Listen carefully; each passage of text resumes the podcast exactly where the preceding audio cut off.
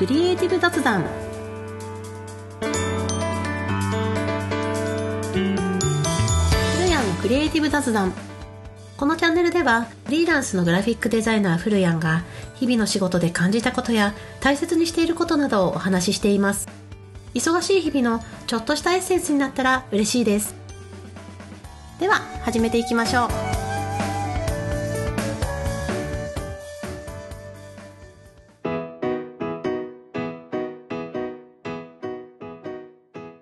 さんはじめましてフルヤンです。おなじみの方は毎度ご視聴ありがとうございます。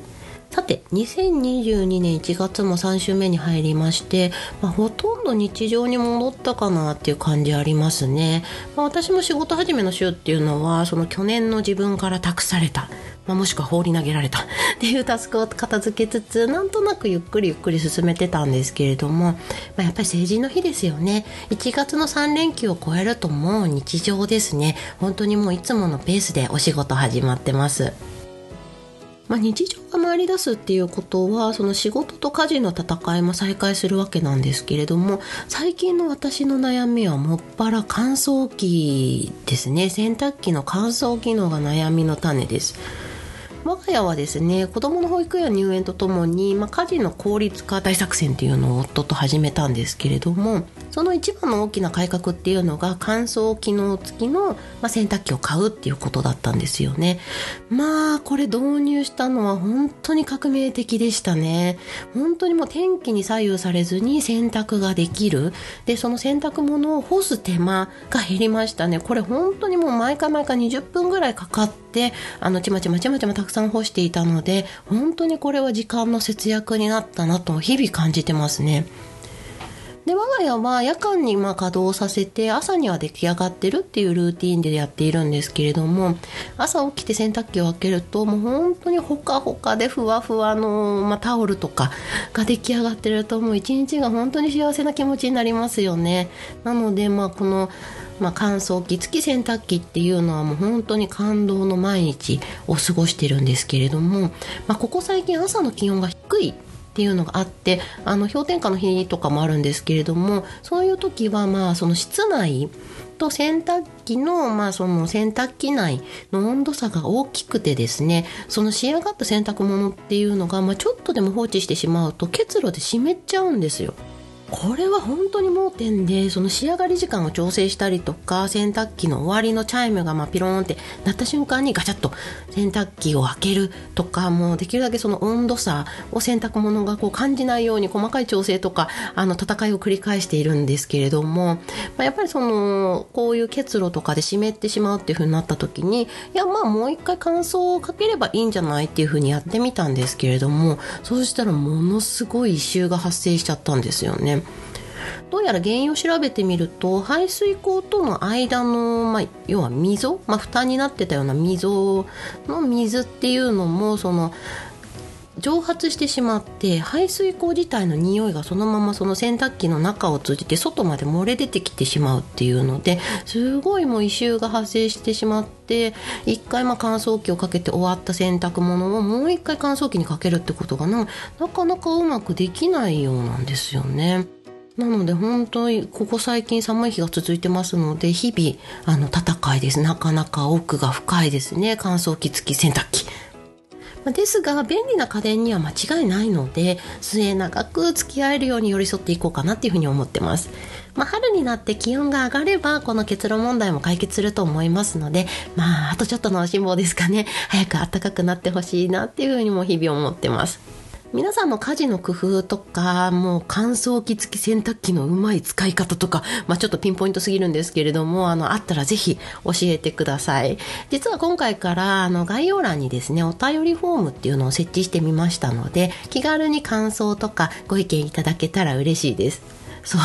このお便りフォームのお知らせがしたいがためのこの長い前振りだったんですけれども、まあ、ちょっと長すぎましたね。ちょっと雑談しすぎました。あの、ぜひぜひ気軽に今後はね、ポッドキャストに対してお便りを送っていただけたらと思いますので、よろしくお願いします。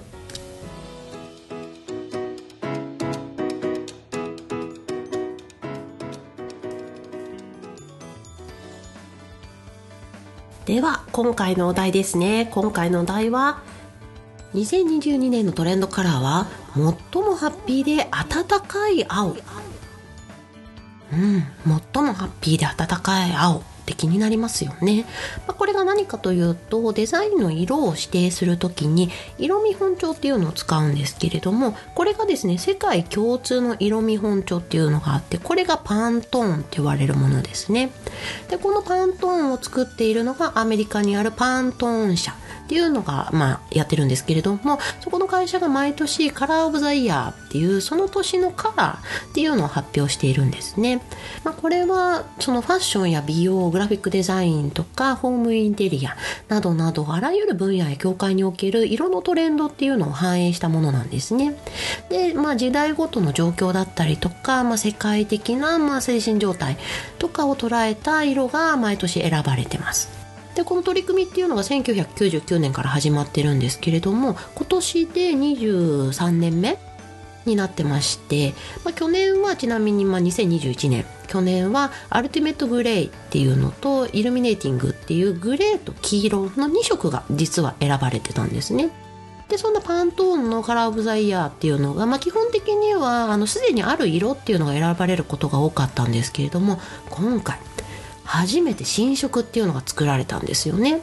2022年の流行カラーはベリーペリという色らしいです。でこの色っていうのが、まあ、公式のちょっと説明を読んでみますと安定した静けさの青っていうのとエネルギッシュな雰囲気の赤を合わせ持つ紫の色合いが特徴で最もハッピーで暖かい青っていうのを表現したらしいです。さらに公式の説明ちょっと読んでみるんですけれどもコロナ禍で私たちの概念と基準は大きく変化し現実世界とデジタル生活は新しい方法で融合した。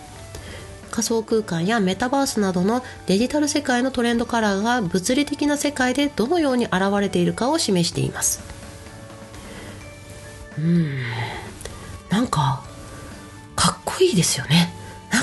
い言葉のもう連続ですよね。もうなんか素晴らしい表現だなっていうふうに読んだんですけれども、まあ、2022年から続くその新型コロナウイルスによる世界的なパンデミックだったりとかその他にも環境問題。あとはまあその LGBT などの社会におけるまあ不公平さだったりとか欠落を克服していきましょうねっていうような思いがもう強く今回は反映されてこの色が新しくまあ背後開発されたっていうようなバックボーンがあるらしいです。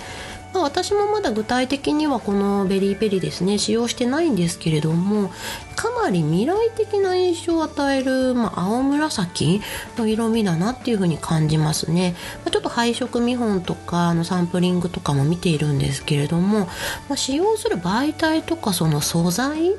によって色の表現の幅っていうのはかなり広いんじゃないかなっていうふに思いますね。結構メタリックな交際感とか合いそうだな。だからそのデジタルとの融合みたいなところもかなり意識されてこの色を作られたんじゃないですかね、まあ、なので今年はこのベリーペリーが世の中で多く見られるかもしれないですね。もちろんこのパントーンっていうのはあの世界中で使用されている色見本調になるんですけれどもあの日本の中でもこのパントーンが指定したあの流行カラっていうのを意識されて商品開発されてるところ多くありますので例えば去年だったらグレーと黄色の色の商品とかデザインっていうのが意外とこう目につくことも多かったので今年2022年はこの青紫っぽいベリーペリっていう色を見かけることが多くなるかもしれないので注目してみましょう。なんかこう見かけたらあベリーペリって言いたくなる色ですよね。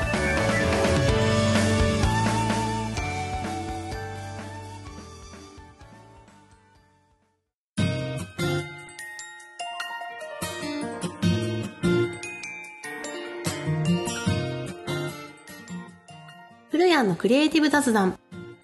エンディングの時間となりました。今回は2022年のトレンドカラーは Very Peri ということで雑談を交えてお話ししてきました。まあ、そもそもですね、パントーン社が年一で Color of the Year っていうその年のトレンドカラーを発表しているっていうことを初めて今回知ったよっていう方もいらっしゃるかもしれませんので、ぜひご興味ある方は過去の Color of the Year の色をぜひ見てみてください。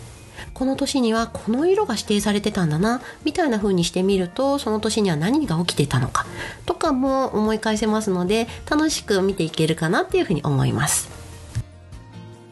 では最後に少しお知らせです。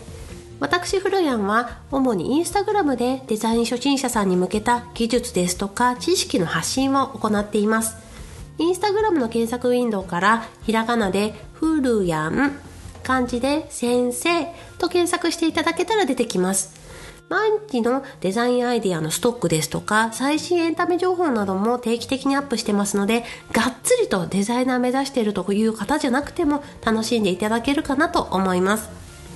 もし聞いてくださっている方の中でデザイナー目指してるんだよね相談に乗ってほしいなという方にはオンラインで個人レッスンも行っておりますのでこちらも詳細はインスタグラムに書いてあります。この配信の概要欄にも記載しておきますのでぜひご覧ください。ではここまでお付き合いいただきありがとうございました。忙しい日々のちょっとしたエッセンスになれたら嬉しいです。また次回